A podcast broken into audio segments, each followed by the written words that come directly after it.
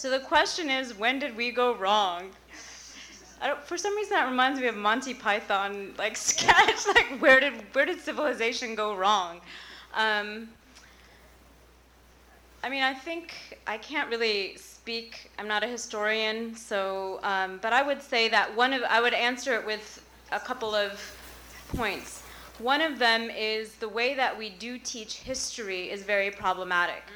So the way that we teach American history or Islamic history is by the battles, right?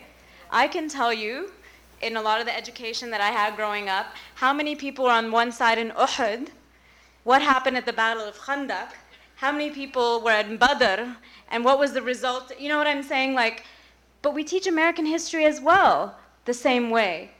Part of the way that we teach, what I'm getting to, the point that I wanted to get to is not, I can't speak when we went wrong, but I think there are also times when things went right. And if the way that we have a relationship with our history and our tradition is to often only look at the points in which violence happened or a perspective that didn't uh, include the role that women had in forming.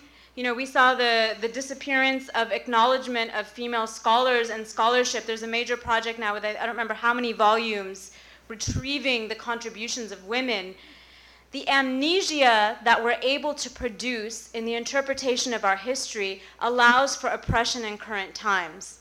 Yes. This view of a purity of history in which women weren't at the table. So there's a beautiful uh, set of ahadith, uh, Tahrir al-Mara fi Asr al-Hijri, which records any time a woman was around the Prophet.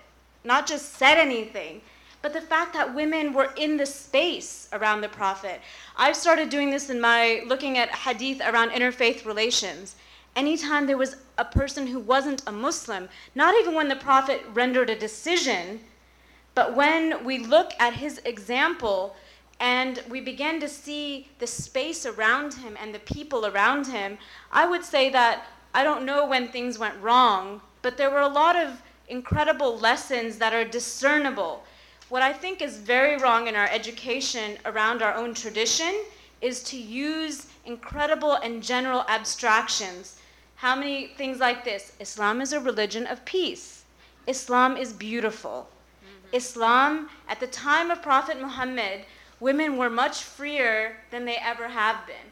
So we have these grand abstractions. And how do I tell my seven year old, well, how do you actually manifest those things? And what happens, and I want to end with this, is that there's this abstraction that's so general, and this reality, as you're saying, that people are seeing every day. And the best, interpreta- best interpreters of character are children. They see this disconnect, and as they grow, they begin to see that this is an impossibility. And so I would say that what we need to do is begin to think about how do we teach the tradition in a way that is self critical and honest and open, but specific to how we manifest it in an everyday existence. And I want to just say this is one of my students. One of our doctoral students. No, no, it's, I'm just showing that we need to be able to. She's. I'm proud of her. Go ahead.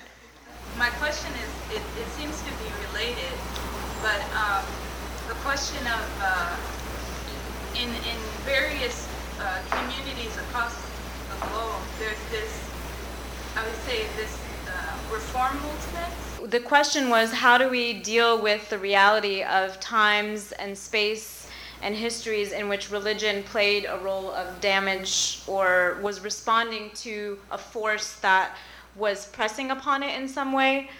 And I think I think that you your point is well taken and I think what it does is it asks us to have a sophistication that is very difficult for a reductionist perspective on the world, not just on religion. And so so one of the things I've found that's been profoundly uh, difficult is the internalized narratives that we have around Islam itself. So, for instance, I've seen a hermeneutic of engaging our tradition only when violence happens. Okay? So I what I mean to say is this idea of that the way that Islam plays into the international or local or or ethos, the way that we even come back to our own tradition is to defend it, is to go back to that the state of being Muslim is a broken state. That to be Muslim is to be broken. And I think that's a question we have to ask ourselves individually. And to move to a state of wholeness, what is necessary? Is the intervention scholarship? Is the intervention conversation? And what may work for you may be different than for me. So I think we have to begin to map our own, our own brokenness and think about what moves us to wholeness and to healing, and that the tradition is a part of it. Um, and maintain a self critical perspective as well. I was recently with a student doing his master's um, thesis, and he told me, he said, You know, Professor Saeed, I printed out the comments that you made for me on my first day of class, and I thought, oh my God, this is going to be a really horrible story. And he said, I thank you for them because what I told him was if you love this tradition, you have to be critical of this tradition. You have to build a relationship that challenges the tradition but also sees its beauty.